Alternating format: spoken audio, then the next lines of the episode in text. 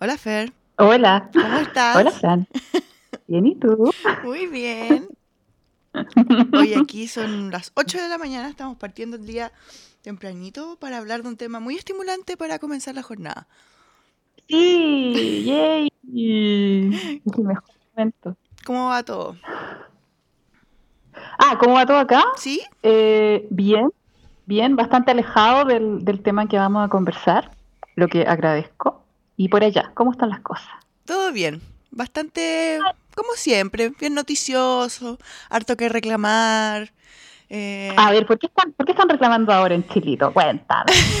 Bueno, la semana Pero, pasada, por ejemplo, un carabinero le, le disparó a un conductor de Uber por tratar de arrancar. Ah, sí, sí, supe. Pero no, no, como, como que está medio complejo ahí el, el tema. Como que es, bueno, obviamente las dos partes se defienden y todo, pero Sí, pues pero andarle no disparando sé. a la gente, bueno, en fin. Entonces, claro, está bien revolucionada la cosa porque hacemos paralelos también con lo que pasa en otras partes, donde le disparan a la gente y después les preguntan.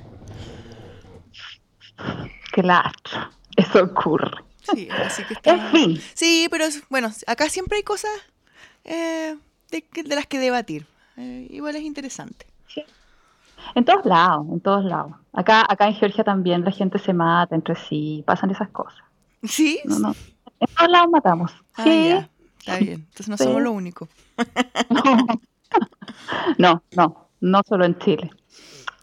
Bueno, este, este mashup, esta, esta reunión, porque nunca, nos habíamos, nunca habíamos grabado un podcast juntas, creo. Creo que no. No, me parece No. que no. No, incluso eso que quedaste con las Wonder, Wonder 5, yo nunca estaba porque no veía las, bueno, por varias razones, entre ellas que yo no veía las películas de las que ustedes hablaban. Claro, claro. Sí, pues alguna vez te pedimos que estuviera. O sea, te invitamos.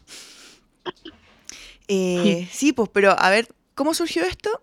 Yo vi, eh, terminé la segunda temporada de 13 Reasons Why, que es la serie de la que vamos a hablar hoy día. Y sentí, bueno, me había pasado la vez anterior, cuando vi la, la primera temporada del año pasado, que sentí que había que conversar. Como que creo que es una serie, diga lo que uno diga, eh, que es buena, que es mala, que es atingente, que no. Me parece, sinceramente, desde mi punto de vista, que es una serie importante, porque pone temas importantes de los que nadie habla para que conversemos.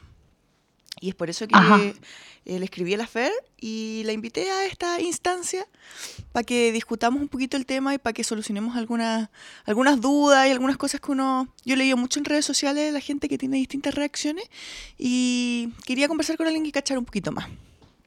Ah, gracias por la confianza. bueno, y además, además es un tema súper tabú. Sí, No también. se habla. mucho de Exacto, Eso. Exacto. Eso también fue una, una discusión respecto a la, a la serie, que es como el, el peligro de, de mostrar el tema. Claro, claro. ¿Qué es, más, ¿Qué es más fuerte, el peligro o el aporte? Claro. Sí, po, sí, Para muchos era Quizá- eso. sí, po. E- Y eso. Ah, perdona, perdona. No, no, dale nomás. Que eso eh, pasa con muchos temas, po. Que cuando nos muestran, pucha, ha pasado, qué sé yo, con la violencia en los videojuegos, con el porno, etcétera, con cosas que no son tan, tan aceptadas socialmente, eh, surge la discusión de si es útil mostrarlas, si es necesario y si es beneficioso. O por el contrario, sirve para promover conductas que no queremos que existan, como el suicidio. Claro. Y es complicado, siempre había esa, esa discusión. ¿Será bueno que eh, mostremos eh, a gente perder la razón? Eh, ¿O eso incita a que más Ah. personas pierdan la razón? Eh, y es lo mismo, porque como decías tú, el tema de la violencia en los videojuegos, yo creo que desde que salió los videojuegos, que todavía es un tema, eh, si efectivamente modifican la conducta de los niños, si es que nos hacen más insensibles a la violencia, si nos hace más propensos a ella. Es un tema. Yo Sí, sinceramente soy, de- ahora- soy de la vereda de que no, pero Ah, está bien, está bien. Ahora, a ver, yo creo que, bueno, como en todo hay matices. eh, y todo depende, no depende tanto de cuán expuestos estén los niños a esa información, sino eh, cómo, cómo la puedan elaborar dentro de su círculo. O sea, pucha, tenéis niños que ven violencia todo el día en sus videojuegos y sin embargo tienen una vida sana porque entienden que eso es parte de la fantasía y lo ocupan como un canal para sacar todos esos impulsos que no son aceptados socialmente y les sirve. Claro. Pero eh, un niño en otra familia, en donde, qué sé yo, no se aceptan esas cosas, no se conversan, y ocupa los videojuegos como una vía de escape que puede extrapolarse a la vida real, eso más, más que depender del videojuego en sí, va a depender de, del entorno en el que esté inmerso ese niño. Y yo creo que... Yo creo que acá... Dale, dale. Yo creo que mucho de lo que conversemos hoy día tiene que ver con eso, con el tema del contexto. Sí. Exacto, exacto. No hay, no hay blanco y negro, como el Hermes siempre dice, pues, Na, nada es blanco y negro, o sea, siempre hay matices. Solo colo colo. Exacto, exacto. eh, pero eso, entonces, cuando vi la serie, claro, me hubo hartas cosas que como que me, me parecieron preocupantes. Ya. Pero pensé, eh, pucha, si, si el, el, adolescente que está viendo esta serie tiene confianza con los papás o con quien sea, con, con amigos mayores, con, con, profesionales, para poder conversar estos temas, no debería existir un mayor riesgo de, de suicidio. Lo que es preocupante sí es eh, que los niños lo vean sin ningún filtro, yo encuentro, que los adolescentes lo vean sin ningún filtro, porque gran parte de la, yo vi entera la primera temporada, la segunda tiene algunos capítulos nomás, ¿Ya? pero gran parte de la primera temporada se muestra esto del suicidio, al menos como yo lo interpreté, eh, se, se, le muestra como una venganza, como una forma de devolverle la mano a todos los que le hicieron daño a ella. Uh -huh. y, y y, y, todo el rato como que se repite la idea de eh, fueron ellos, fueron todos ustedes los que mataron a, claro, a Hannah. Claro, ese es como el, el eh, mensaje que le da un poco a ella también. Po.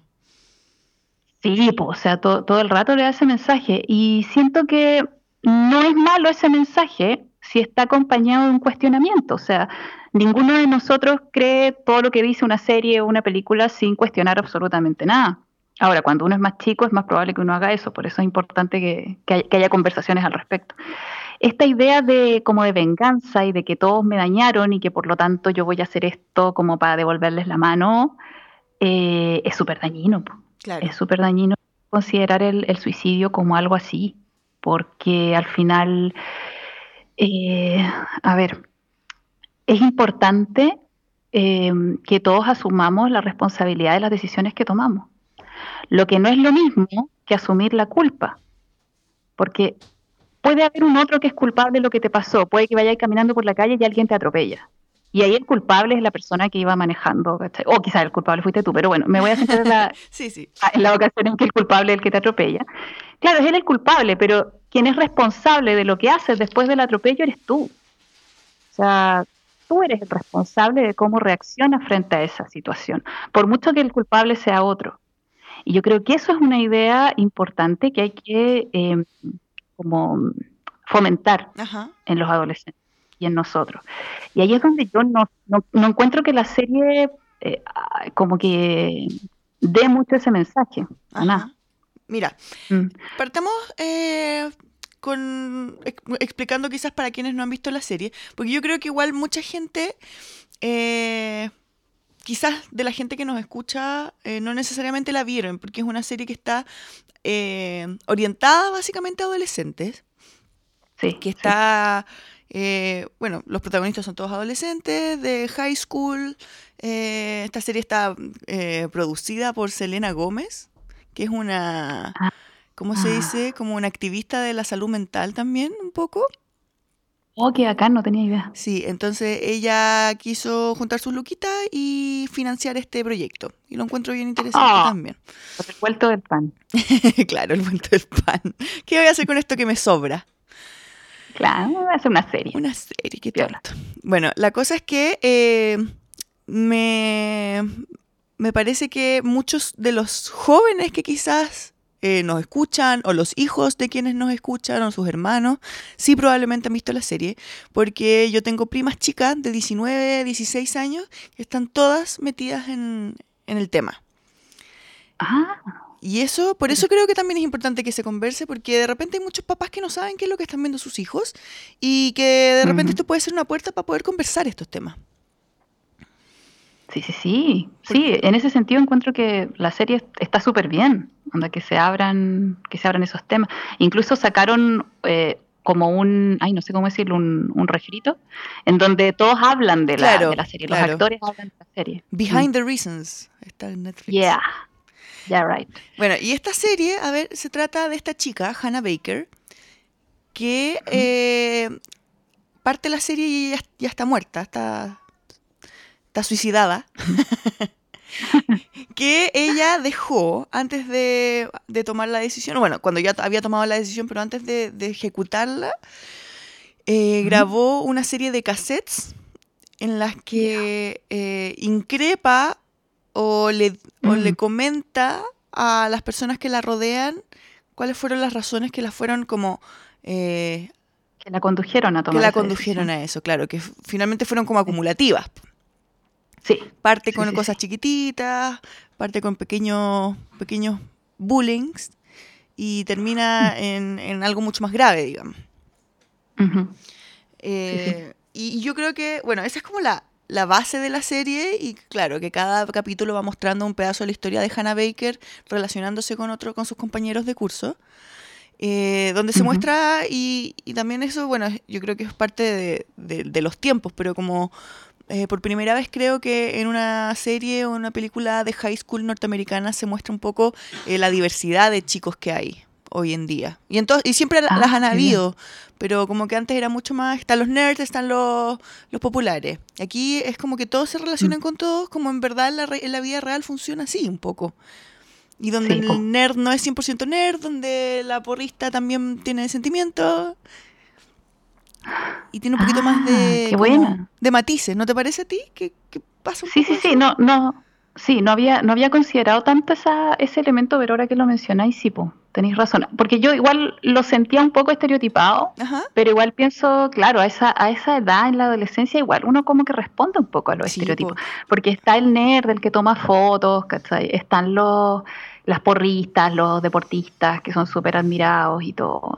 Pero es que eso es así y es parte de la cultura norteamericana. Como que igual nosotros lo vemos con un poco de distancia, pero eso en la, en, la ficción es así porque en la vida real es así para ellos.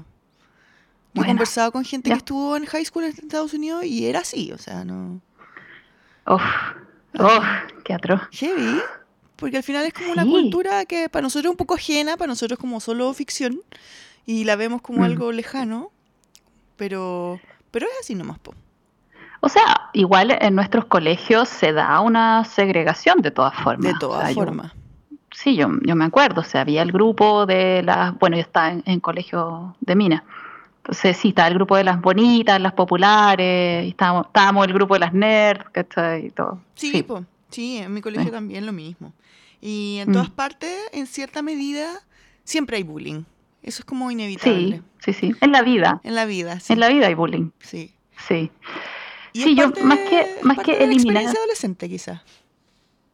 Y es parte de la experiencia de vida, po. O sea, tú nunca vayas a librarte completamente de, del ataque de otras personas, de, de la negatividad, por llamarlo así, eh, de otras personas. Onda, es es súper utópico pensar que podemos vivir en un mundo en donde todo sea como a nosotros nos acomoda, que es un poco lo que yo creo que mm, se busca actualmente y con esto de la del ofenderse por todo y de crear espacios seguros y ese tipo de cosas.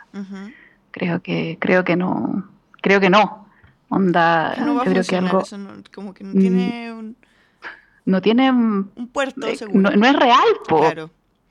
No, po, es que además es, a ver, eh, todas las experiencias de vida nos, nos ayudan a crecer, a, aprender cosas. Si todo es suavecito y todo es como nosotros queremos, finalmente no aprendemos nada, pues, ¿cachai? O sea, son las experiencias dolorosas en general las que nos ayudan a, a profundizar más en nosotros mismos, a descubrir herramientas nuevas que no conocíamos, eh, a enfrentar la vida pues, y, a, hacer cambios reales. Claro. es el dolor el que nos ayuda a eso, son las, dificultades. De todas formas, pero también Sí, eh, tampoco podemos esperar que los papás o, o que incluso los niños eh, siempre tomen eso como, como una- un aprendizaje. O sea, ningún papá quiere que su hijo lo dañen, que lo hagan sufrir, que lo, eh, que lo segreguen. Porque de que nada, uno lo pasa mal, lo pasa mal, pues, ¿cachai? Por supuesto. No, yo fui víctima de bullying también. Yo también. Pero. Ah, qué lindo. Sí, Parece que la gente que, la gente que ha sufrido bullying se pone a hacer podcast cuando es mayor. Yo creo que todos en, yo creo que todos en algún punto hemos sido bullyingados o así, hemos sido los bullies. Yo creo que Ah, también. sí, todos, también. todos hemos estado Sí, en sí. algún, en alguno de los lados de la, de la Por supuesto. Sí, Del espectro, de del todo. espectro. Ya, pero a mí lo que me...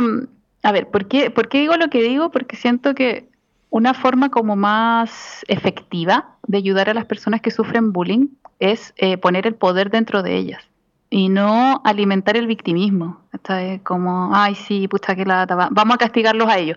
Porque en general, incluso en los colegios, cuando se castiga a, los a los buenos que hacen bullying, esos buenos después se van a vengar de ti. Por eso también uno se queda callado. Claro, claro, porque las Al- al final es- repercusiones son, Sí, pues, son peores muchas veces. peores.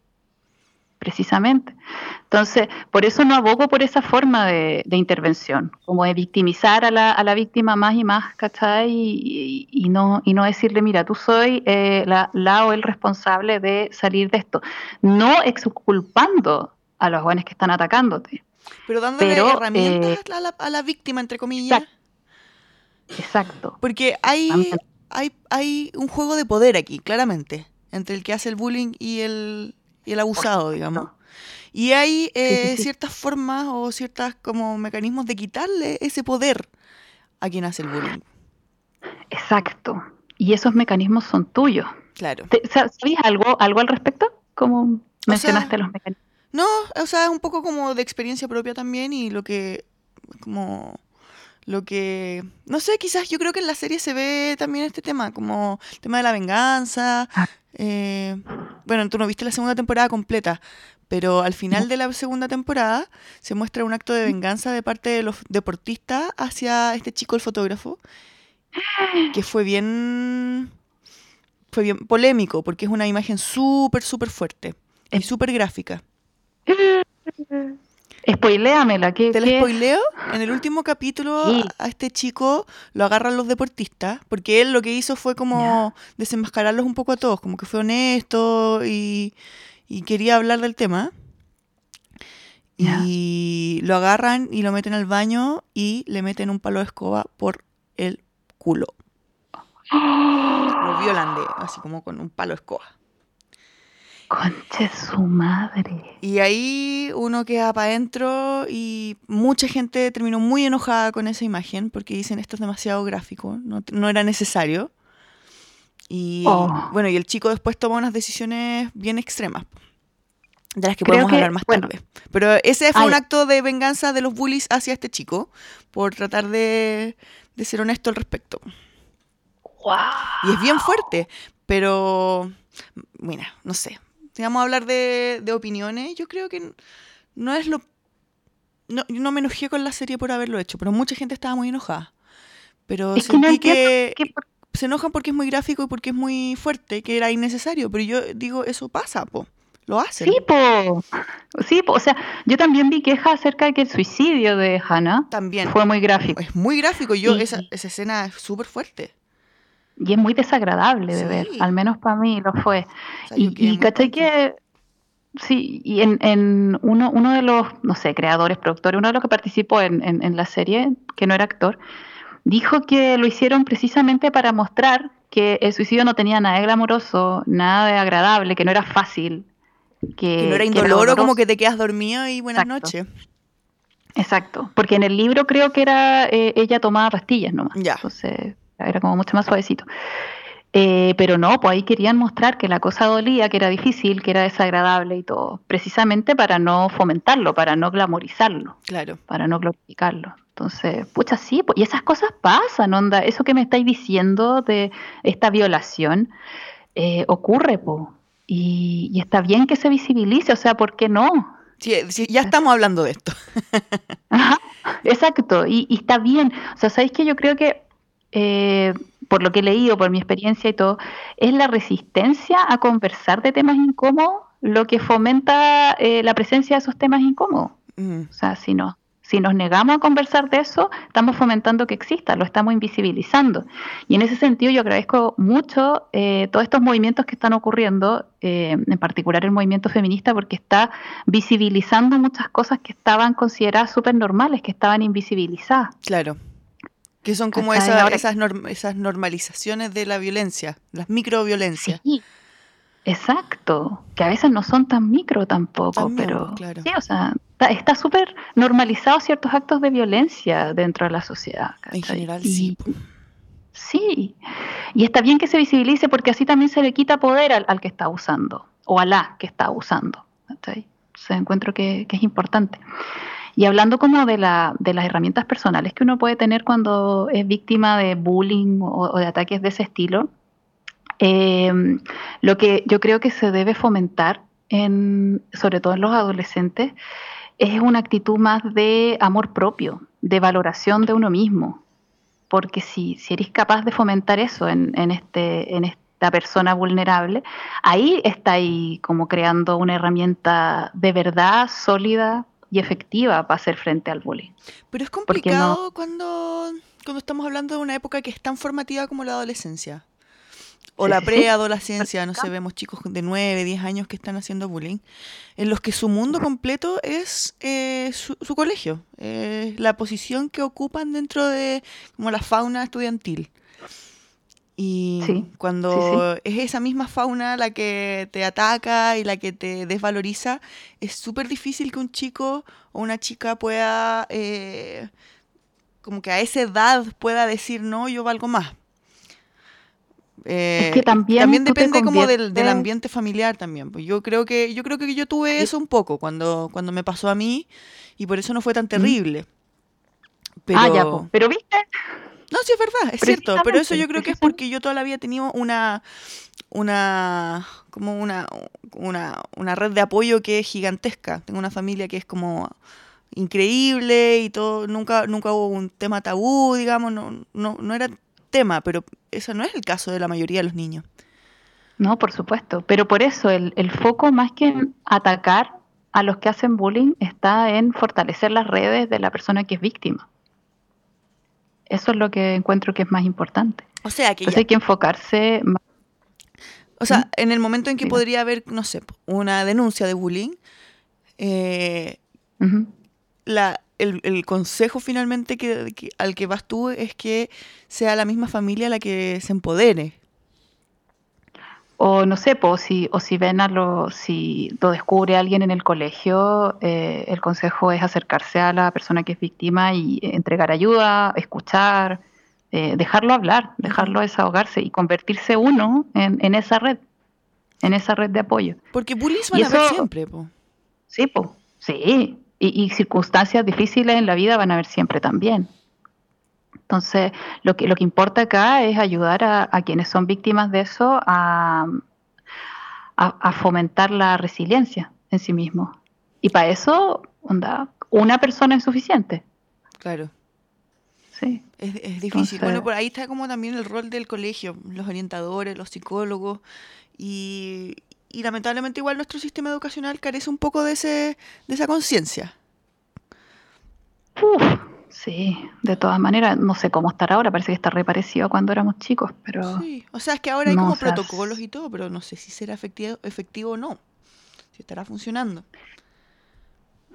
No, además que hay que preparar a la gente. Bueno, otra cosa que se muestra también en la serie es el último, eh, como la, la, última esperanza que tenía Hannah eh, después de grabar los cassettes, claro, era el orientador.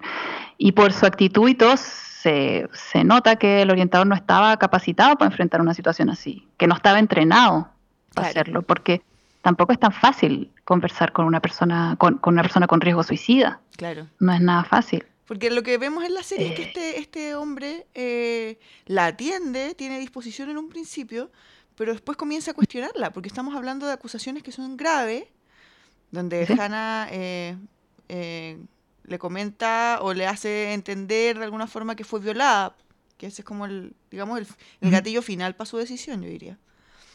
Sí, Eh, todas y también está este tema de eh, cuestionar un poco a las víctimas, porque cualquiera puede hacer una acusación, es como la típica esa también, pues. Como no le vamos a creer a cualquiera porque eh, puede ser un acto de venganza o está enojada o... Y si no da el nombre no le vamos Exacto. a creer, ¿cachai? Como... No hay un Y lo- protocolo lo que es verdad, que o apoya sea. a la víctima.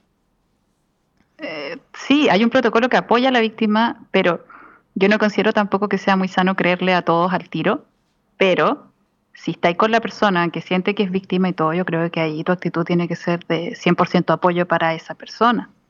Y, las- y los cuestionamientos pueden empezar a surgir después, cuando ya la persona está más estable o qué sé yo. ¿cachai? Porque tampoco podemos negar cualquier cuestionamiento, eso tampoco es una actitud sana. Claro, no, de todas formas. Y, pero yo creo que siempre hay que entender que si una persona hace una acusación así, es por algo. Mira, aunque fuera mentira, hay algo ahí. ¿Sí? O sea, una, persona sí, que, sí, y por eso aunque fuera mira, si fuera mentira, esta persona también tiene problemas para estar inventando algo así. Sí, po, sí, y por eso requiere apoyo, Claro. de todas maneras. Y por eso, claro, si tú empezás a cuestionarla en el momento, obviamente que perdiste la confianza que esta persona quiso depositar en ti. Porque es súper frágil. Y ahí po. perdiste la posibilidad de ayudarle. Porque eh, eh, en, en este caso al menos era como la última, la última, como eh, el último recurso, así como que, oh, hablar con los adultos, porque eso también es complicado para los chicos muchas veces. Oye, sí, hablar este tipo de cosas con un adulto, especialmente si tienen un eh, algún tipo de in- como de contenido sexual o que tiene que, que ver como con, con tus conductas sexuales, eh, es bien difícil que uno vaya y lo converse con el orientador, po. una persona con la que tú no tienes ningún tipo de conexión, que no lo conoces, pero que su trabajo es, es estar ahí para ti. po. Es más, creo, ahora que lo comentáis, creo que es el único adulto con el que ella El único, trata de ni siquiera con sus papás. No, pues nada, no, los papás no tuvieron ni una ni una pista acerca de lo que pasaba. Y es bien terrible eso.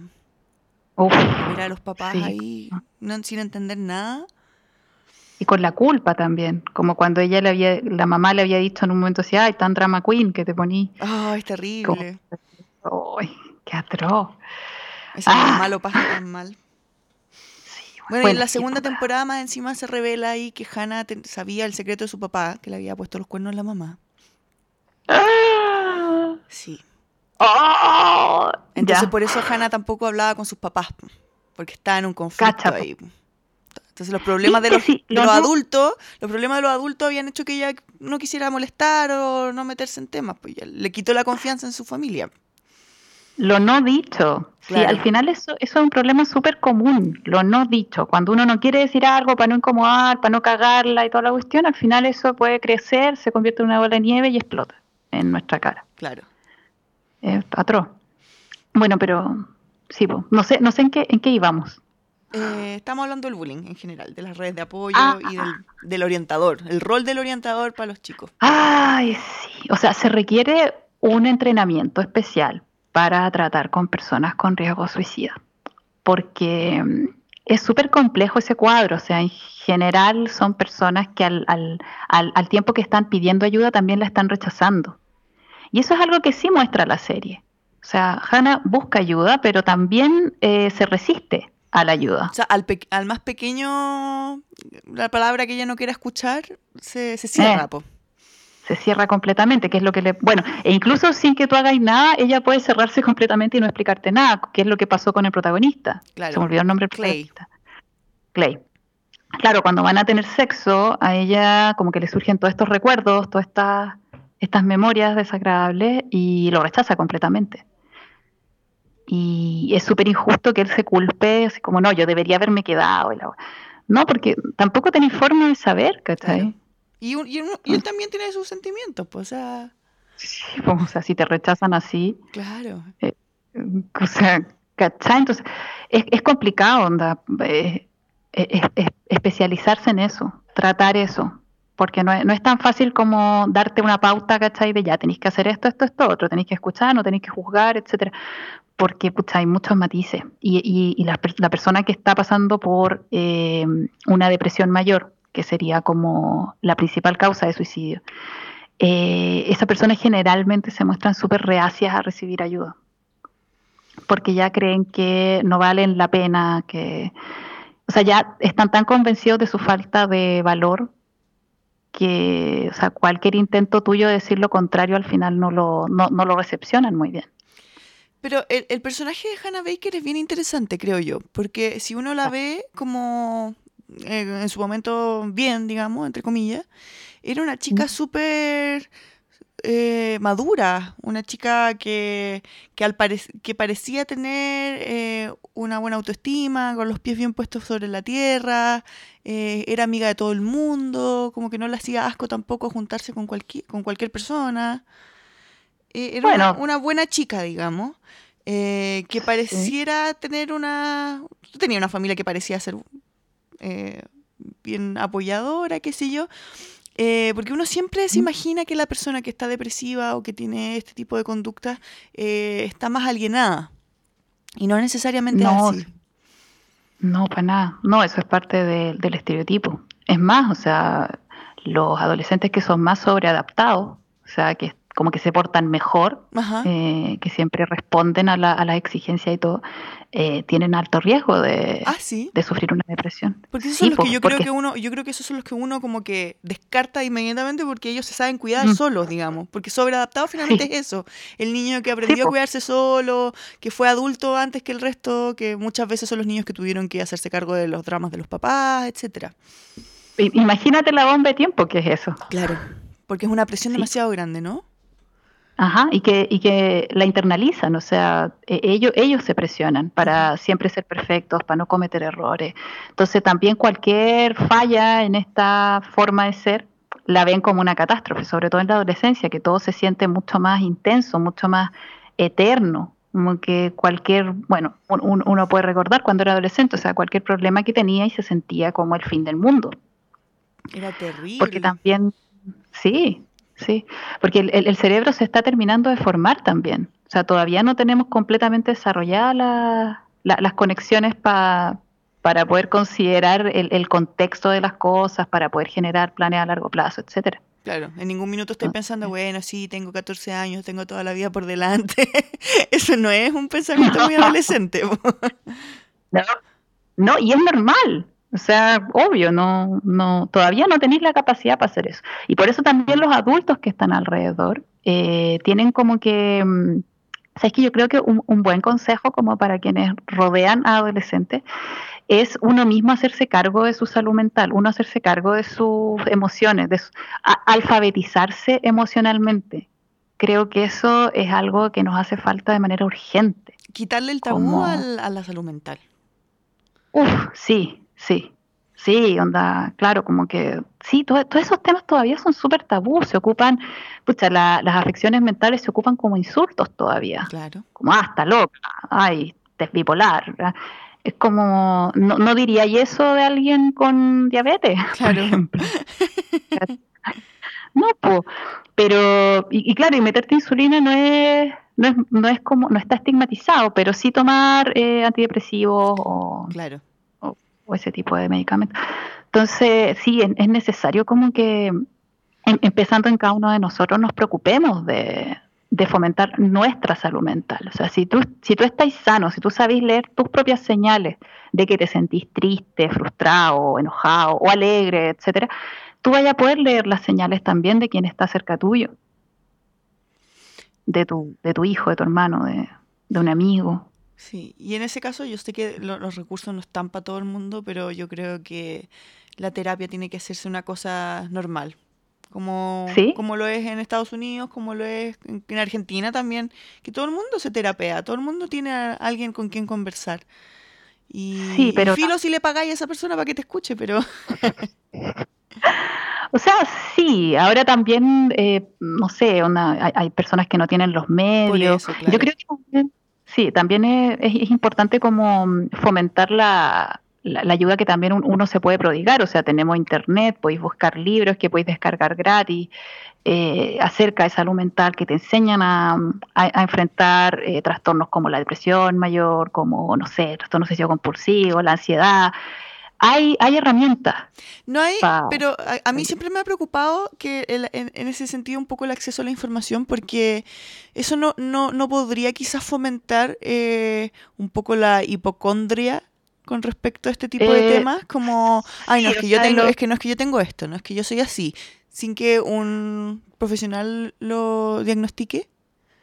O sea, también yo creo que si tú te ponías a buscar información, también vaya a encontrar eh, mucha información que dice eh, esto tiene que ser diagnosticado por un, por un médico, por un psicólogo, por, por alguien que cache el tema. Pues si te, si te vais poniendo tú mismo la, etiqueta, al final es lo mismo con la física. ¿Cómo? Sí, es lo mismo con las enfermedades físicas, que claro, si tú googleas tus síntomas, resulta que siempre tenéis cáncer y ya todos sabemos, ¿cachai? Que en realidad anda, no podí, o sea, no, no no es confiable no es confiable. Entonces también eh, hay, que estar conscientes de eso, pues, ¿cachai? Y si, y si te creéis tanto un, un, diagnóstico que te lo empezáis a poner encima. Por eso es importante también lo de las redes, ¿cachai? O sea, si tú estás googleando algo y pensáis que tenéis eso y no tenéis nadie a quien contarle y te encerráis en ti y te aisláis, sí, obviamente que es más, es más probable que... Claro, y finalmente cualquier cosa que tú leas en todas partes te va a decir busca ayuda. Sí, pues, exacto. Y hoy día en los consultorios hay programas de salud mental, que yo sé que los consultorios quizás no son eh, lo más rápido o lo más, o, lo más topísimo, pero sí hay buenos programas y se están preocupando de eso. Hoy en día tú puedes tener tus medicamentos de manera gratuita si es que estás inscrito en tu, en tu consultorio, puedes tener, eh, te derivan a psicólogos, eh, mm. y eso antes no existía, era impensado. Sí, Sí, y, por poca gente lo sabe también, ¿eh? Ah, bueno, está bien. Está bien. Ahora está, muy bien que lo diga. Sí, porque mucha gente dice, ¿y qué voy a hacer si no tengo plata para pagar un psicólogo? Bueno, hay, hay recursos, hay, Claro, hay posibilidades. Sí. sí. Hay fonos también. No sé si en Chile, ¿eh? ¿De suicidio? ¿Tú sabes? Sí. Debe haber, seguro que debe haber, pero no lo conozco. Mira, vamos a buscarlo y lo vamos a postear cuando lo encontremos. Sí, sí, porque yo busqué, pero encontré otros países. Entonces, no, mm. no sé, hay que, hay que ver si para Chile hay. Y en ese sentido, eh, yo sé que yo soy súper optimista en cuanto a todo lo que hemos avanzado en materia de salud mental, al menos en Chile. Eh, yo creo que es una, es una tendencia global también, de que estamos empezando a considerar eh, los trastornos mentales de manera más seria. O sea, estamos, ya le damos importancia a, a la infancia, a, la vida que tiene el niño, a la, importancia que tienen sus sentimientos y a la importancia que tienen los sentimientos en todos nosotros. Antes no era así. No, pues. es cosa de escuchar las historias de, de, los abuelos. De nuestros abuelos, claro. Sí, o sea, entonces siento que en ese sentido vamos avanzando y el mismo hecho de que sea tema el suicidio adolescente o el suicidio en la, en la edad adulta, eh, es importante, o sea, e, es bueno, es bueno que sea tema, es bueno que podamos hablar de eso. Porque va a pasar de todas formas. Si no fuera tema, pasaría igual o peor. Pasaba, igual. claro. ahora hay estadísticas, ahora ya sabemos qué es lo que lo provoca y eso abre también la puerta a em, maneras de enfrentarlo, a estrategias para enfrentarlo. Entonces yo lo encuentro genial. Yo encuentro que vamos avanzando en eso y encuentro que está súper bien. Oye, Fer, Hablando un poquito acerca de, sigamos con el tema como de la persona, el personaje eh, de Hannah Baker. Eh, yendo a lo que te, preguntaba, ¿cualquier persona puede tener este tipo de, de impulsos o de ideas suicidas? ¿Esto le puede pasar a eh, cualquier persona?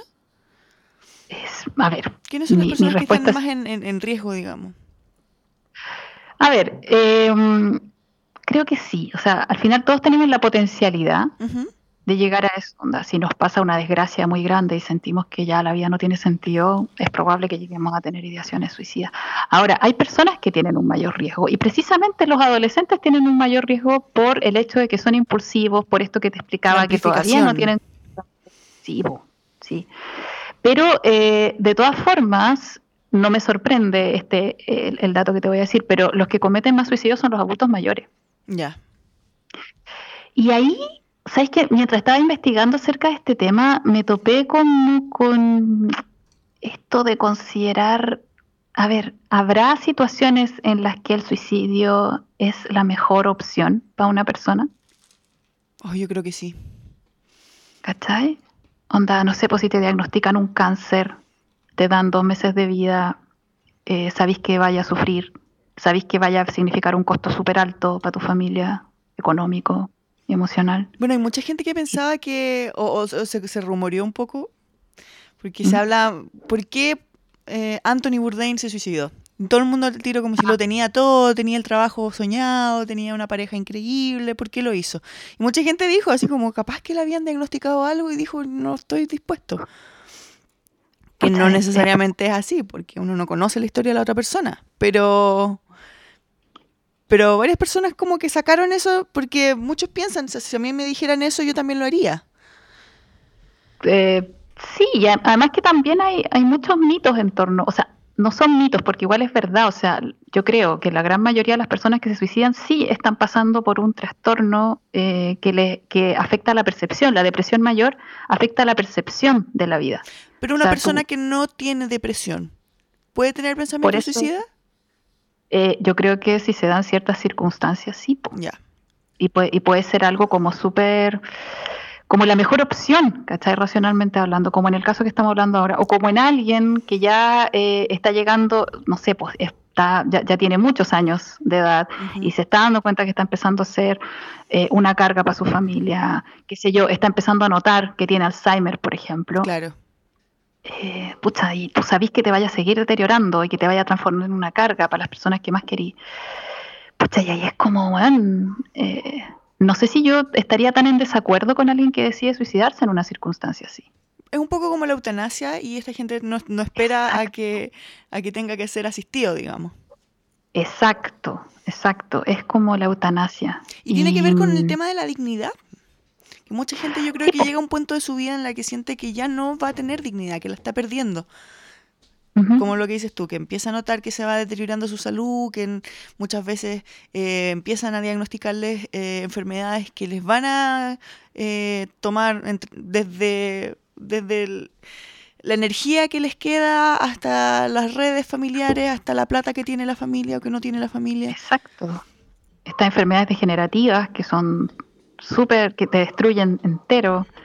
Eh, pucha, ahí uno dice, oh, no, no estoy tan en desacuerdo con esa decisión. Y ojalá que esta persona igual tenga con quien conversar, tenga alguien que le apoye. Eh, y en ese sentido también encuentro que es tan necesario abrir, abrir esta discusión. Para que no sea, Porque sí. Para que no sea como un sacrilegio, ¿no? Porque el tema del suicidio también está, bueno, de hecho es un pecado y que si te suicidas no vas al cielo, etcétera.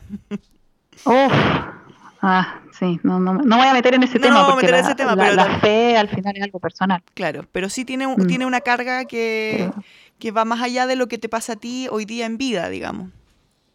Sí, tremenda, tremenda carga. Pero ya, pues, entonces yo creo que hay casos en donde en realidad el suicidio se ve como una alternativa, claro, parecía la eutanasia, un poco como, como dices tú, que, que te ayuda a mantener tu dignidad durante toda tu vida, hasta, que decides morir. Y en ese caso también es un ejercicio de libertad. Pero eh, hay que diferenciar esos casos de todos los otros.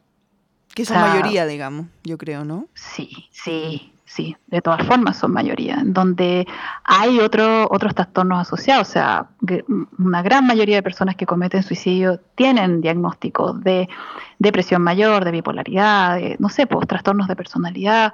Entonces, en ese sentido, ahí podría haber existido una ayuda, podría haber, se podría haber evitado esa, esa salida y, y esa persona podría haberse dado cuenta de que de que eso iba a pasar, de que, de que era posible como sobreponerse a la situación que, tenía. Algo que es súper importante que entiendan las personas que están cursando una depresión, una depresión mayor, es que eh, esa, ese trastorno afecta principalmente la percepción, da tu percepción está equivocada, de manera similar a como la percepción de alguien con anorexia está equivocada. O sea, esa, esa persona que estando en los huesos se ve gorda, tú cachai que la percepción de esa persona está errada. Claro. Entonces, en, la, en la depresión mayor sucede algo similar. Como con no ver un futuro, con verlo todo negro, como con sentirse, sentirse mal todo el tiempo con quien uno es también. Sí, o sea, sabes que leí eh, un artículo que escribió un, psiquiatra que decía eh, que la mayoría de las personas cuando tienen un dolor físico, incluso el dolor del cáncer, eh, pueden mantener como un cierto sentido de separación entre lo que son ellos y el dolor que sienten. Ya. Pero lo que pasa con el dolor de la depresión es que uno ve el mundo entero con dolor, adentro y afuera. No hay separación. No podéis personificar tu dolor y, tomar cierta distancia de él. Es que yo creo que Y eso es lo que lo hace insoportable. Eh, yo creo que cuando uno tiene depresión o algún trastorno ansioso o etcétera, cualquier problema de salud mental, uno piensa que uno es así. Sí, sí, es tu identidad. Es tu identidad. Yo soy así y muchas veces por eso pasan coladas este tipo de cosas. Muchas personas que tienen, por ejemplo, depresión endógena, que son así desde... Son así un poco porque lo tienen... que recuerdan. Porque lo llevan, claro, desde que recuerdan tienen este tipo de, sentimientos y no sienten que puedan ser felices nunca, por ejemplo. Como que yo no estoy eh, cableado para ser feliz. Hay gente que piensa así. Sí, sí, sí. Sí, conozco a varios. sí, pues y eso tiene que ver también con una subdiagnóstica, un subdiagnóstico también y con no entender muy bien de qué se trata tu enfermedad y que tú efectivamente puedes estar bien. Sí, pasa, pasa algo que yo creo que esto es una enfermedad como común, al menos en el mundo occidental, y es que nos sentimos súper identificados con nuestra mente, pensamos que somos nuestra mente, entonces cuando tenemos un problema del área mental, pensamos que eso nos define como personas. La ansiedad, la depresión, eh, no sé, todos los trastornos mentales se refieren a esa parte de, nuestro ser, pero esa parte tenemos que aprender que no somos nosotros, no somos nuestra mente, la mente también es una herramienta que tenemos, es una parte de nuestra psiquis. Y también es, una parte. también funciona igual que cualquier otro, tiene desequilibrios químicos, tiene problemas físicos nomás. Como, como es algo tan etéreo que no lo vemos, se nos olvida que es parte de un, de un sistema complejo. Exacto, y por eso se ocupa, encuentro súper bien que ahora se, se, asiente en un órgano concreto, que es el cerebro o el sistema nervioso, eh, porque así nos ayuda también a entender que, no sé, por, ejemplo, como hablaba el otro día con el, con el Diego de este desbalance psíquico que provoca la depresión, ya entendemos que está en el cerebro. Entonces, de esa forma podemos también tomar un poquitito de distancia, tal como si tuviera un problema en el hígado. Claro. Que, que es incómodo, que te hace sentir mal, que requiere tratamiento, que quizás va a requerir un tratamiento de por vida, pero tú sabés que eso no eres tú. ¿Cachai? O sea, podís tomar esta, esta distancia que te digo, que, que, es necesaria como para poder sobreponerse a este tipo de, problemas. Yo creo que también le, le, quita, le quita, le quita vergüenza, digamos. No sé si se, entiende. Porque unos, digamos, como nos han enseñado, a uno le da vergüenza decir que va al psicólogo, por ejemplo, o que va o, o, que tiene depresión, o que es ansioso. Eh, porque hay tabú al respecto, porque se piensa que si una persona tiene problemas de salud mental está, eh, está, como, claro, está cagado, está loco. Eh. Porque es tu identidad, ¿cachai? no es que tengas ansiedad, es que eres ansioso, no es que tengas depresión, es que eres depresivo, ¿cachai? es, como, entonces esa, esa es la identificación que tenemos que cortar. Y yo creo que también los profesionales de la salud somos súper responsables en visibilizar eso. Yo, por eso en, mi Facebook yo he publicado todas las taras mentales que tengo. tengo trastorno obsesivo compulsivo, que pertenece al, espectro de la ansiedad. Eh, tengo algo de, esta cuestión del... Ah, cacha, se me olvidan los nombres. El TBH. ¿Qué Esta cuestión que te... Ahí. Ah, lo que, de lo que están, de lo que diagnostican mucho a los cabros chicos. Ah, de déficit atencional. Gracias. Acabo de demostrar precisamente algo de esto. Em, y el tema es que tú puedes funcionar de lo más bien y tener una vida súper satisfactoria eh, teniendo esos, vamos, a llamarle, eh, teniendo esas condiciones en tu mente. El tema es que sepáis eh, vivir con ellas, que, que, que, sean una compañía, que no, que no sean una carga y que no afecten tu, tu sentido de ti mismo, tu identidad. Yo creo que, o sea, es que yo, mira, desde la, desde la perspectiva, desde lo personal, yo creo que uno puede decir que cuando descubres que esa persona no eres tú y que puedes hacer algo al respecto, eh, se siente una libertad gigantesca. La cagó, sí. Y es muy lindo cuando te das cuenta que esa no era yo. Que a mí, me pasó, a mí me pasó eso, yo pensé que yo era así, ¿cachai? Yo pensé que yo tenía que vivir conmigo toda la vida. Y sí, pues la ansiedad es eso. claro, la ansiedad es eso. Y te das cuenta que no y que después puedes dejar ir todas esas cosas Y es un poquito como cortar hilos y, y- y es una sensación de, de encontrarte, de darte cuenta que tú no eras quien tú pensabas que eras finalmente. Y es muy bonito eso. Como que se te ilumina el futuro un poco. Sí, y ese es el gran problema, ese tipo de, de- voy a llamarle enfermedades. Eh, de, trastornos, que estáis tan identificados con eso, porque estamos acostumbrados a pensar que la mente somos nosotros, que lo veis todo desde esa, te, te ponéis los lentes de la ansiedad. Claro. Entonces, todo se ve así. A todo le tengo que tener miedo, voy a vivir siempre con esto, ¿no? Y cachai que ya cuando lográis romper esa identificación, te das cuenta precisamente de lo que estás diciendo tú. De que, pucha, anda, eres mucho más que eso, eres mucho más amplio que eso. E incluso si nunca se te pasa, onda, la, la ansiedad, los miedos y todo, ya sabéis que no eres, no eres tú. Puedes Claro. manejarlos. Puedes Lo vivir puedes eso, racionalizar puedes- también, po. sí, sí. Como sacarte un poquito los ¿te lentes. Eso. Exacto, sacarte los lentes y darte cuenta cuando es necesario ponértelos también. Si la ansiedad no es algo, nada es completamente negativo o inútil. O sea, también la- las sensaciones ansiosas o de miedo sirven para protegerte. Y para Pero saber qué es es lo que- que te está haciendo daño también.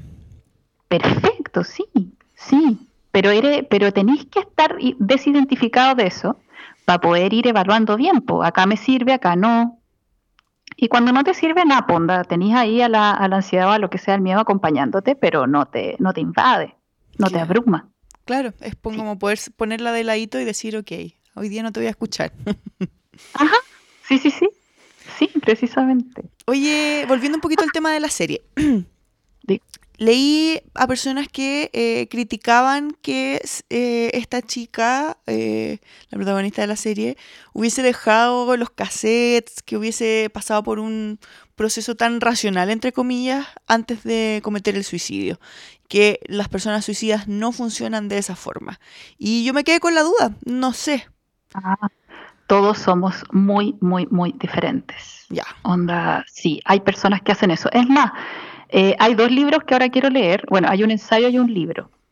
Hay un ensayo que se llama Tractatus Lógico Suicidalis, ¿Ya? que escribió un gallo que se llama Hermann Burger, que es un ensayo sobre el arte de matarse a uno mismo y pone un prólogo en donde él fantaseaba con su propia muerte. La cosa es que eh, lo quiero leer, solamente leí reseñas acerca de él. El tema es que él eh, escribió eso y se mató tiempo después. Ya.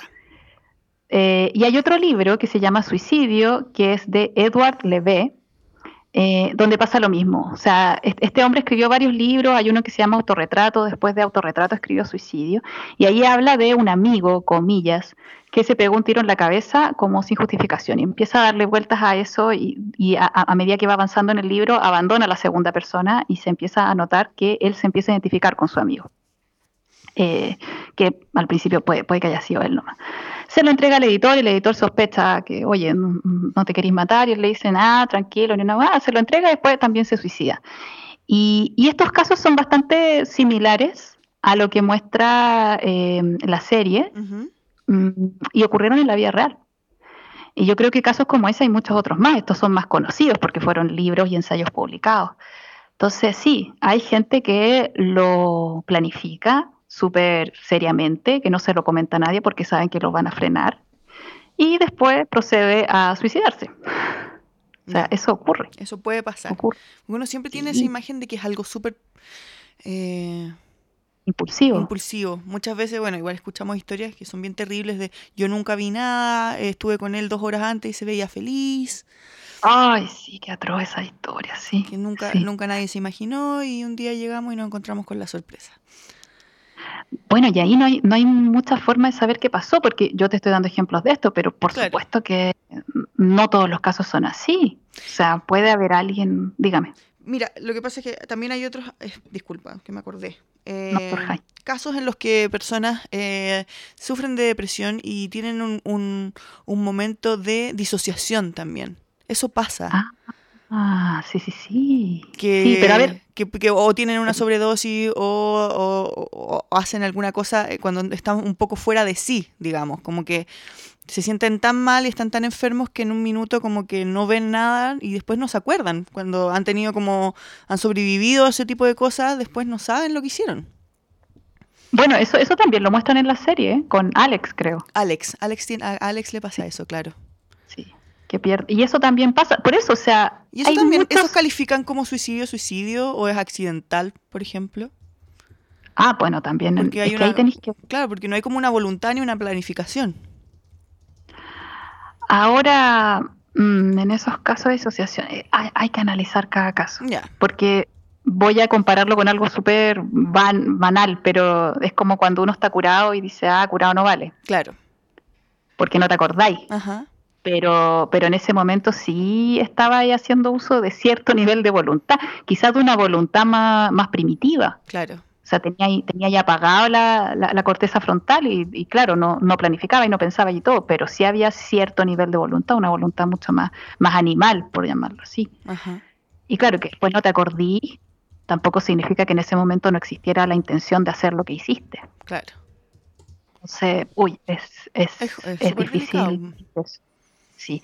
Ahora, por lo mismo, cuando una persona ya tiene intentos de suicidio, hay que poner mucho, mucho ojo, porque eso aumenta la probabilidad de volver a intentarlo. Ya. Sí. Porque mucha gente dice igual, eh, que yo creo que es parte del tabú un poco, son como parte de los mitos. Si se hubiese querido matar, lo hubiese hecho.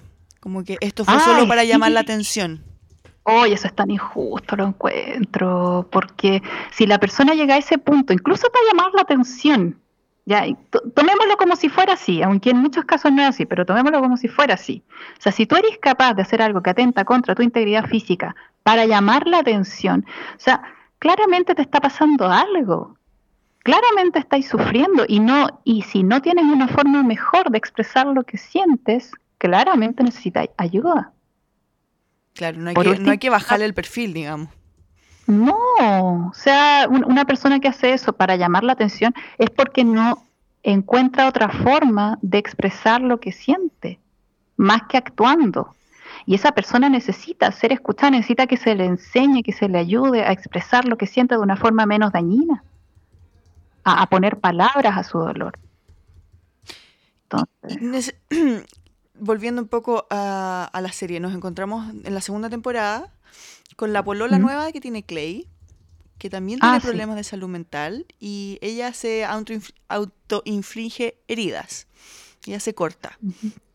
Una persona que tiene ese tipo de conductas, ¿tiene más riesgo también de ser suicida o no tiene nada que ver una cosa con la otra? Sí tiene, sí tiene que ver. Es más, hay eh, especialistas que han definido como tres factores que se combinan para que alguien se suicide. Uno es que la persona se siente aislada, sola. Dos, que se considera como una carga. Por lo tanto, de ahí viene esta idea de, bueno, si me mato, los demás van a estar mejor. Que ahí, ahí está esa, esa falla en la percepción que te comentaba de la, de la depresión. Como que no, no son capaces de cachar que los otros van a sentirse como el hoyo. claro. Y lo, y lo tercero es que esta persona ha perdido el miedo a hacerse daño y a lastimarse. Entonces, cuando alguien ya está acostumbrado a cortarse, a infligirse dolor, infligirse dolor, eh, y ya le, le está perdiendo el miedo a eso, eh, y hay otros factores más, sí, eso aumenta el riesgo de suicidio. Ya, Porque a la persona ya, no le- ya no le teme. claro. Al dolor o al. O, o- o auto, auto hacerse daño, digamos. Exacto, exacto. Entonces, y también son llamados de ayuda, po. O Totalmente. sea, si tú te cortas, sí. sea, Totalmente. Aunque también hay otras, ah, es que todo, todo es tan multifactorial, todo es tan complejo, eh, porque sí hay personas que se autolesionan y lo hacen en lugares en donde se ve para pedir ayuda, a otras personas que lo hacen en lugares en donde no se ve Claro. y ahí sus motivaciones son otras. Pero, pero de todas formas, es que esto es todo muy, muy complejo. Y es muy personal también, pues. Claro, todo tiene que ver también con el contexto, lo que hablábamos. Exacto, exacto. Eh, La cosa es que si uno descubre a alguien que hace eso, eh, yo creo que lo principal es tratar de fomentar que esa persona explique lo que le pasa con palabras, ya. que no necesite hacerlo así. Increíble como, no sé, esto como que va en contra de todos nuestros instintos de supervivencia. Finalmente es como ¿En serio? lo más absolutamente antinatural que uno se imagina, ¿o no? Como que se supone que El- ser humano siempre va a tratar de prevalecer por sobre todo. Eh, ah, tú decís por el, el instinto de supervivencia que prevalece sobre todo. O sea que eso es como lo que uno asume, pues, que el ser humano siempre quiere sobrevivir. Yo, yo, creo que esa asunción está un poco dada por, por, un, por factores culturales y eh, como de que la educación, la misma religión también no, nos enseña mucho eso, pero incluso en la naturaleza no se ve tanto eso, o sea, de instintos naturales hay para todos lados, o sea, sí, tenemos el instinto de supervivencia, obviamente que sí, pero en muchas ocasiones no está ese instinto, como no sé, por la, los animales que, que se comen a sus crías, ¿cachai? Cuando son débiles o etcétera. Claro. Eh, y, y, en ese sentido, sí, o sea, los seres humanos tenemos ambos impulsos. Tatita Freud mencionaba como el, impulso, el eros, ¿cachai? que es el impulso por la vida, y el, y el tánatos, que, que es el impulso a, a morir. Como el death wish. Que se... De destrucción. ¿Cómo? Como el death wish, como tener un... Ah, el, tener una, un deseo de morir, así como un impulso. Exacto. Y se dice igual que la gente que es como, como adrenaline seeker, como la gente que está buscando ah, siempre sí, emociones sí. fuertes, tienen un poco de eso también, pues, como un death wish. Por supuesto. Sí. Y además que todos tenemos ese deseo en nuestro interior. Que levante la mano el que nunca ha sido suicida de closet. Bueno. O sea, yo creo que cualquiera es como esa ese pensamiento ridículo que uno tiene cuando odia su trabajo y, y dice, "Oye, ojalá hoy día tuviera un accidente y me quebrara una pierna para no ir a trabajar." Mm, yo creo sí. que todos hemos pensado eso alguna vez. Sí, cuando estáis muy cansados, muy abrumados, y es como, ay, ¿por qué no desaparecer un ratito y no, no tener Pero que encargarme? ¿Ese tipo de pensamientos se consideran pensamientos como suicida? ¿Suicida? Como... No, son normales. No, yo creo que es son, normal, pues sí, como... Son súper normales. La ideación suicida ya le lleva una, una, elaboración más... Primero, para hablar de ideación suicida necesitamos que, esa, que ese pensamiento sea repetitivo. Ya, claro, recurrente. O sea, recurrente, claro. Y que ya llegue a interferir con, con tu vida. O sea, no es, no, no, es tan fácil diagnosticar eso. Pero estas ideas de, ay, todo sería tan fácil si me muriera, pucha, no sé, me siento abrumado, etcétera, es normal, es normal. Y por eso también abogo tanto porque se hable, se, se, seamos capaces de escuchar esas ideas, de conversar acerca de eso. Porque no, eso no, no va a ayudar a que la cosa se fomente más, sino todo lo contrario. Uh hay que, hay que enfocarlo, eso sí, desde una perspectiva como más, como sana, pues, ¿cachai? Como sacarle un poco sí, el misticismo también que tiene, pues el tabú oye. finalmente. Sí, sí, sí. Sí, todos los temas tabú al final empiezan como a acumularse abajo uh -huh. de, de, nuestra psiquis como una olla a presión y después, ¡paf! explotan de cualquier manera. Es lo que pasa con el sexo también. Claro. Sí. Pues. Toda esa. Uh -huh. Lo hablábamos sí. cuando, cuando planteé el tema, Fer, eh, con respecto a, a nuestra posición al respecto con los que quedan. Eh, uh. Porque mucha gente se enoja, po. Y, y, es lógico un poco que la persona, Obvio. o sea, no sé, la pareja, la mamá, la, los hermanos, pasan por un periodo de rabia. ¿Por qué nos hizo esto? Oye, y, y está súper bien, o sea, es súper aceptable, es súper entendible. Y, y, rabia también con, con, las propias creencias, o sea, las personas que tienen fe en Dios empiezan a tenerle rabia, o sea, ¿cómo permitiste esto? etcétera. Pero yo creo que en esa, en esos casos, bueno, obviamente yo creo que es súper aceptable de parte de, de parte de esa misma persona que está sufriendo la pérdida. Pero mucho desde Ajá. la opinión pública eh, se habla de que ser suicida es la opción más cobarde, por ejemplo. Como arrancar de tus problemas o, o, o, egoísta porque no pensaste en los que quedaban. Y yo creo que Ahora, ahí tenemos una falta de empatía gigantesca, porque por lo menos desde mi punto de vista, un, para que una persona llegue a tomar esa decisión, tiene que estar muy mal. Y como sí. que no importa la racionalización de los que quedan o que fue injusto, lo que sea, porque esa persona solo ya no quería seguir viviendo. Y tener esa idea en tu cabeza debe ser terrible muy doloroso. Bueno, el, el, dolor de la depresión, de la depresión mayor, es, es insoportable, es muy, muy intenso y no se calma. Entonces, sí, por supuesto que hay, hay, hay, hay, hay también una falta de empatía muy grande, pero yo creo que eso no es únicamente respecto a las personas que sufren depresión, yo creo que en general, como que la opinión pública es muy poco compasiva con quien sea, o sea, también, no sé, este tema de que cuando una víctima eh, habla acerca de algo se, se, le trata de culpabilizar, etcétera. Como que en general la opinión pública no, no es muy, no, no tiene mucha compasión. Yo creo que porque todas esas actitudes, el suicidio o también el ser víctima, etcétera, no son aceptadas. nadie quiere estar en ese lugar. Y como uno no quiere estar en ese lugar, uno se trata de alejar de eso. ¿Y cómo te alejáis de eso? Con rabia, con condena, como poniéndote lo más lejos posible de esa situación. Y eso se consigue como con, bueno, lo podemos ver en redes sociales cuando uno empieza como a ponerse súper lejos del que piensa diferente y, a despreciarlo y a, a ridiculizarlo, etcétera. Y acá yo creo que pasa lo mismo con el suicida. Como uno no quiere estar ahí, uno no, no quiere mirar ese impulso dentro de uno mismo, uno lo proyecta fuera, lo rechaza fuertemente. Y eso obviamente que hace mucho más daño. Es que sí, porque aparte eso, como que hace que nosotros como sociedad no, no logremos entender el proceso por el que pasa cualquier persona y en cualquier otra situación, lo que dices tú también, pues, víctimas de abuso eh, o víctimas de bullying también. como, como responsabilizar y quizás también racionalizar demasiado un proceso que, que muchas veces no tiene racion, como racionalidad, no tiene lógica, porque nuestro cerebro funciona de forma misteriosa. Sí, sí, y las emociones no, no son lógicas, claramente. Y, o sea, la, la, la, persona que, que, se suicida generalmente no está siendo muy racional en la mayoría de los casos.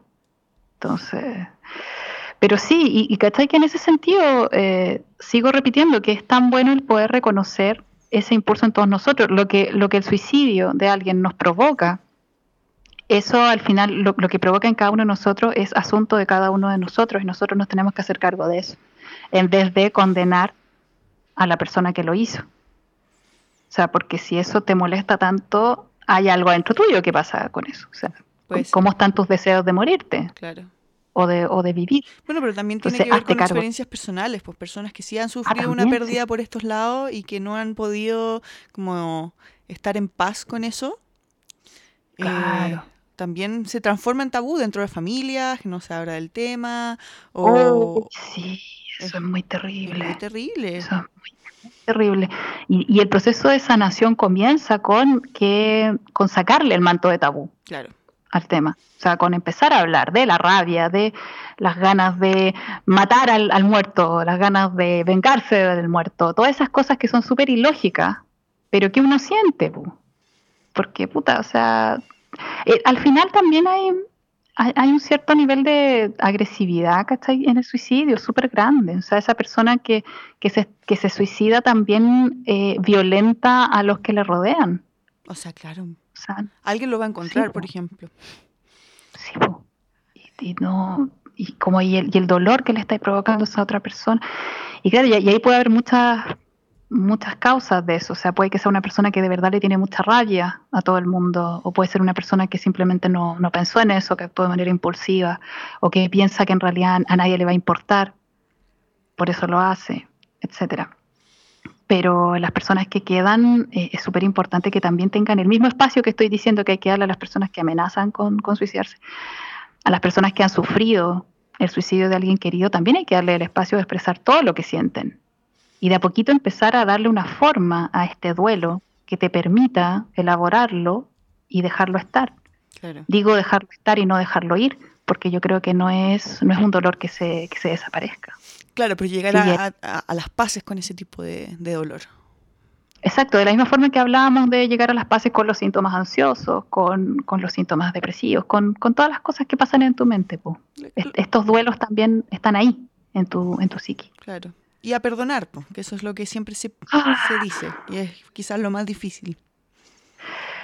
Sí, yo creo que cada proceso de cada persona es diferente. O sea, quizás para llegar a estar en paz con eso tú, decides si tienes que perdonar o, simplemente, o sea, o, tu camino es otro. ¿Cachai? cada uno define su, define lo que, lo que le hace sentir mejor. Sí, pero, también hay muchas preconcepciones. O sea, hay mucha gente que debe estar años pensando, no, es que tengo que, tengo que, tengo que, y no necesariamente es así. no, pues, no, al final eso muchas veces dificulta el proceso de, de sanación, de curación. A, veces podéis darte el permiso de, no, no lo perdono, le tengo mucha rabia y poder estar en paz con esa rabia te ayuda a, seguir adelante. Puede que eventualmente podáis dejar ir esa rabia, pero al final tus ritmos son tuyos. O sea, porque si, si, te, si te impones algo que tiene que ser, o sea, yo tengo que perdonar, yo me tengo que sentir bien con esto, al final eso va a dificultar tu proceso de sanación. Tú tenés que seguir tus propios ritmos. Mm, sí. bueno, el último capítulo, o penúltimo, de 13 Reasons Why también pasa por eso. Eh, se hace esta como una ceremonia de, de despedida finalmente de Hannah Baker cuando termina el juicio y todo ya están todo más tranquilo. Y Clay le dice eso, que fue un poco lo que le Ah. dijo su, su polola cuando se separaron, la otra, la polola nueva, digamos. Oh. Te amo y por eso te dejo ir. Eh, Y ahí como que Oh. cierra un poco el ciclo, porque es Qué lindo. porque es difícil, pues. Entonces, como, especialmente en un, en un caso como este, que yo creo que tampoco está tan alejado de lo que pasa con los suicidios adolescentes acá en Chile, debe haber algo de eso también.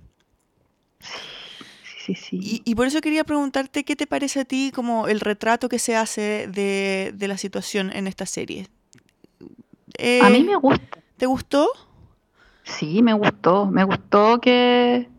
No sé, todo, todo lo que muestra. Me gustó ver que la protagonista no es capaz de pedir ayuda. O sea, me gustó ver que cada personaje también tenía sus fallas. O sea, esto no es un manual. La serie no es un manual de conducta. Claro. La serie te va a mostrar cosas que ojalá no ocurran. O. Entonces, me, me, me gusta esto que, que se muestre la muerte como una venganza, que, que, se, que se glorifique un poco la muerte, porque se ve como que ella ya logra su objetivo, pero al mismo tiempo también se muestra todo el dolor que ella deja atrás Claro. y todos los procesos que tienen que vivir las personas para poder dejarla ahí. Siento que, sí, sien- siento que esta serie es un aporte, en, en el sentido de permitirnos conversar de estos temas. O sea, estamos haciendo este podcast, ¿cachai? Y Claro. Yo creo que se, se han grabado y se han escrito muchas cosas a partir de la serie, y encuentro que es súper necesario, muy, muy útil, sobre todo para una población súper vulnerable como son los adolescentes. Eh, sí, lo- en- en- encuentro que es, es un buen aporte. No, no sé, no le, Yo siento que no me- le cambiaría nada a la No, serie. a, mí, a mí me gustó mucho. eh, yo no sé si dramáticamente o como serie eh, será lo mejor. La verdad es que ni siquiera la he visto desde ese punto de vista porque creo que tiene mucho más que ver con, con sentimiento. Es como estas cosas que te... Sí, Y mucha gente eh, la critica por, por porque sí o porque no, porque asume que alguna gente no es así o que esas no son las conductas que una persona típicamente tendría. Pero cada Ah. caso es distinto finalmente. po. sí, sí. O sea, no, no podemos cerrarnos a la posibilidad de que algo así esté ocurriendo.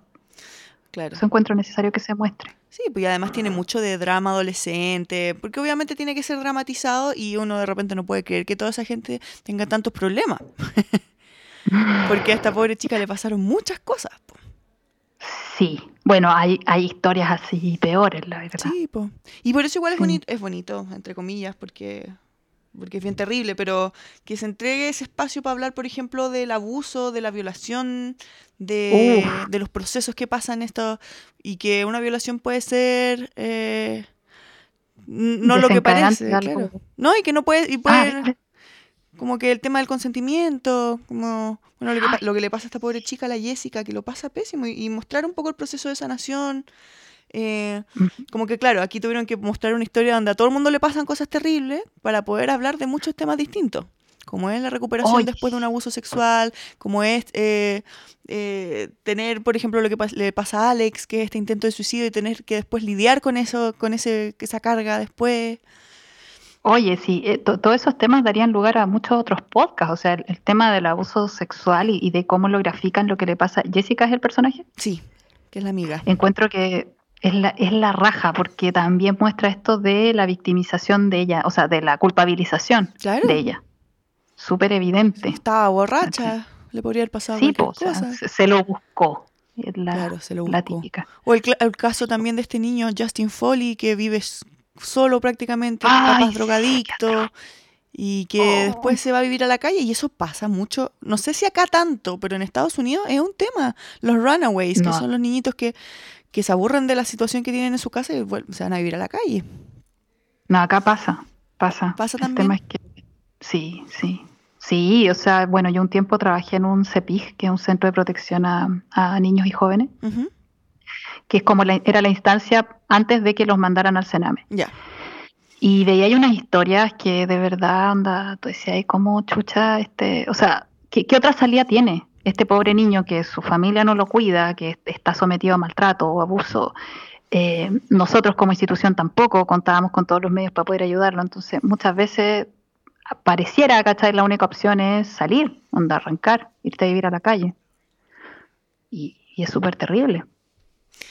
Así que es una buena serie para reflexionar acerca de, de cómo estamos como sociedad y como de entender un poco eh, que no somos todos tan distintos al final. No, buenísima, sí. Que a sí. cualquiera le puede pasar o todos podemos tener una circunstancia que, que, nos lleve a cualquiera de las situaciones que vemos en la serie. Y que lo que yo creo que el, el mensaje es que hay que ser abierto y apoyar nomás. Po. Hay que ser abierto también a, a, aceptar esos impulsos, a aceptar los impulsos inaceptables uh -huh. en uno. O sea, no, no decir eso jamás me pasaría. O sea, a, a mis hijos jamás, yo jamás. No, o sea, abrirse a la posibilidad, dejar que estas cosas nos muestren partes de nosotros que están oscuras, para iluminarlas, para conversarlas, para sacarlas. Y eso nos ayuda también a no, a no actuar en base a esas cosas, en función de esas cosas, de manera ciega. Hay que mirar. Sí, yo creo que es un bonito ejercicio ver la serie. Mira, si no te gusta está bien, porque hay mucha gente que no le gustó, pero yo creo que poder enfrentar ese, ese, eh, como ese miedo quizás a, a, a, ver cosas que son fuertes o de las que no queremos hablar. Si te incomoda, mm no las sigas viendo, está bien. De hecho, no, la serie obvio. va con una, una, advertencia. Si tú tienes pensamientos suicidas, si has tenido este tipo de, de, de impulsos, también de repente esta serie no es para ti. Por supuesto, o sea, puede gatillar eh, recuerdos, ansiedades súper inmanejables. O sea, también Ese hay que tema ser del gatillo con... es fuerte. Sí. El trigger. Sí, sí. El trigger. Sí, pues. Hay que, hay que saber cuidarse también. Bueno, y también, o sea, si veis que estáis viendo esta serie y en realidad más que no gustarte por cómo está hecha y todo, lo que pasa es que te, te empieza a poner ansioso, te empieza a, no sé, a hacer sentir mal, pucha, anda y conversa con alguien, claro. o sea, expresa eso, algo te está pasando. Uh -huh. sí. sí. Así que igual, si es que la gente la vio y tuvo pensamientos eh, que van más allá de lo que nosotros conversábamos hoy día y que tienen algún tema que les gustaría discutir, más allá de, de que sea algo muy personal, eh, para eso también están abiertas las redes, eh, pueden comentar aquí nuestro SoundCloud, si es que de repente hay un tema que quieren conversar, se puede abrir un, un bonito foro, digamos, de conversación en nuestras redes y estamos súper abiertas a eso también. Ay, sí, siempre, siempre, de todas maneras. Eh, yo sé que este puede que sea un tema súper delicado para muchas personas y esperamos que no haber herido ninguna sensibilidad, porque obviamente es un tema difícil, pero lo que queríamos sí. aquí era poder hacerlo, hablar y entender sí. que esto no es un tema que no se puede tocar, de hecho que es lo más dañino que uno puede hacer. Sí, sí, onda hay que... Ahora, pasa mucho que también no se habla mucho porque uno no sabe cómo, cómo actuar. O sea, si viene alguien que tú quieres mucho y te empieza a decir, oye, sé que sí, eh, tengo ganas, he, he pensado en, en, suicidarme, la, la, la, la, la, la, la, la, uno no sabe muy bien cómo, cómo reaccionar. ¿Y ¿Qué debiéramos uno hacer no en esos casos? Mira, yo encontré como, busqué información y, y encontré como ciertos consejos que a mí me son los que más me hacen sentido, lo, los quiero compartir. Son ocho. Ya, veamos. Ya.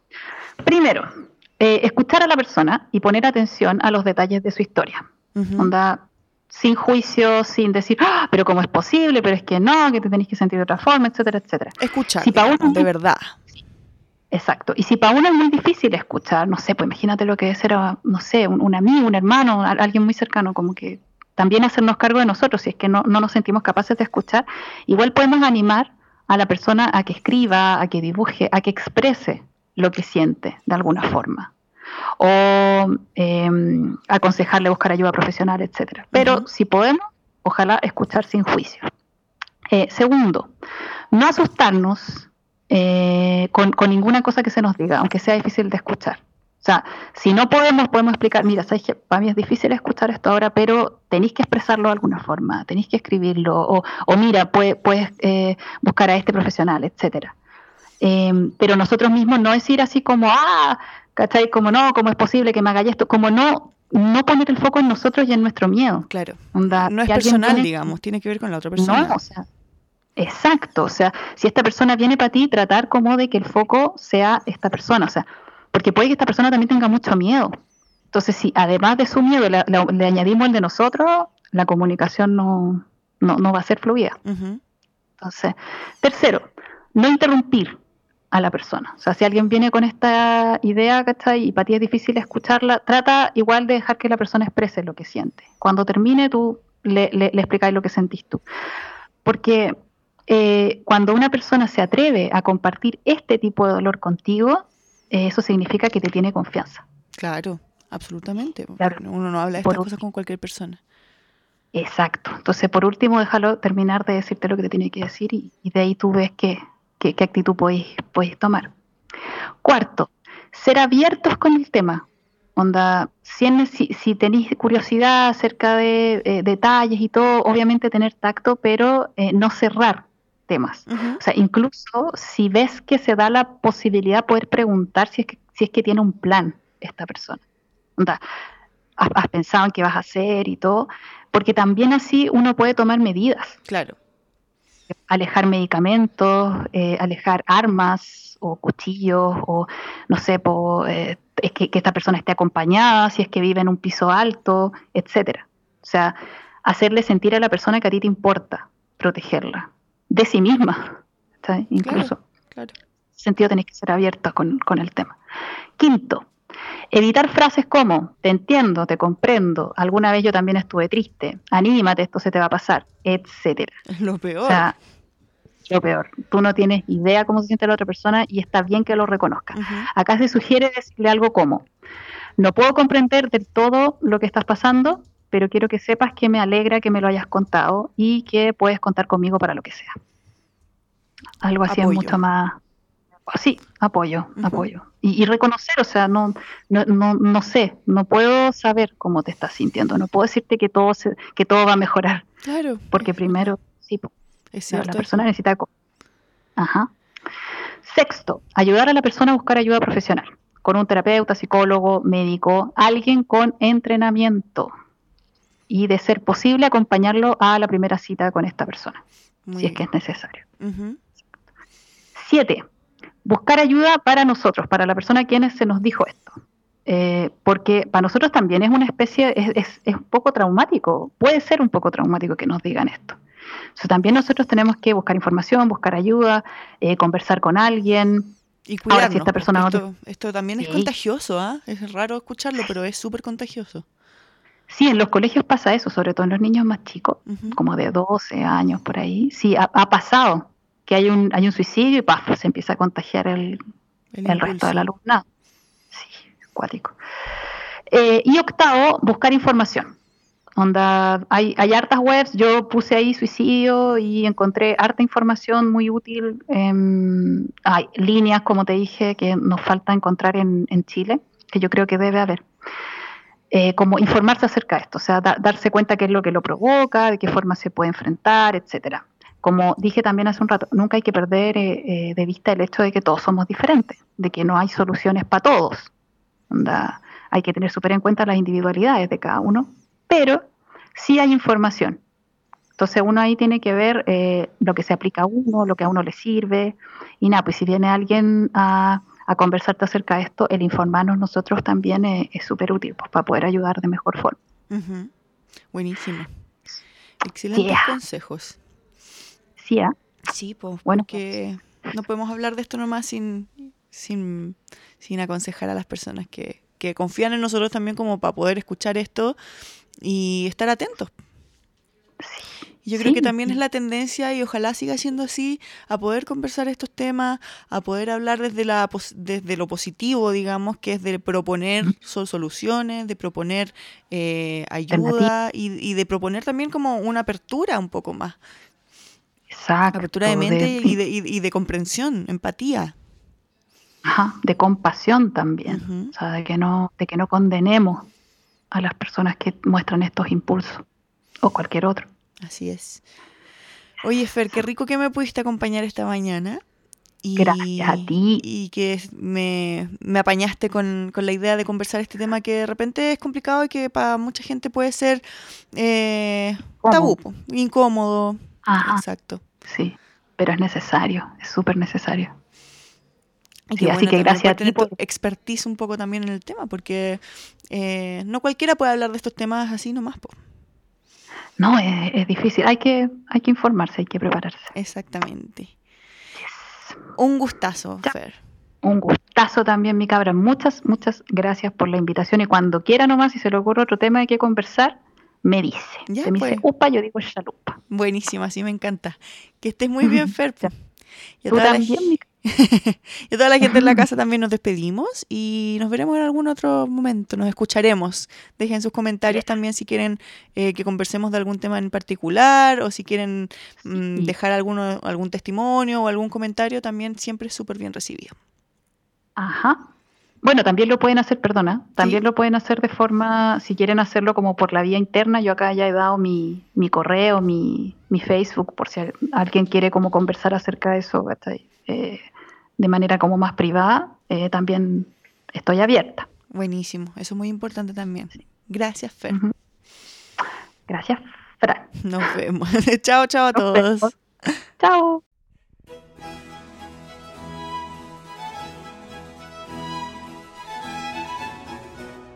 Esta música sí que sí. Este podcast yo lo puedo escuchar con tranquilidad para relajarme y a ver si aprendo algo de las películas, ¿no? Esa es la idea. ¿Qué? ¿Qué? ¿Ve- ¿Una rifa? ¿Hay algo más ordinario que una rifa, hombre, por Dios? Tengo que escucharte promocionar este concurso, esta venta de numeritos. Lo que menos quiero en la vida es ganarme una caja de Flipcast. ¿Qué son esos cachureos? Historietas. Funko Pops. Memorabilia. Lo encuentro el colmo. El colmo. Y ese primer premio vulgar, hombre. Un auditor va a ir a grabar podcast con estos gordos ordinarios. Que lo único que hacen es comer y beber y no explicarme qué pasaba con Helio. Olvídenlo. No voy a comprar nada.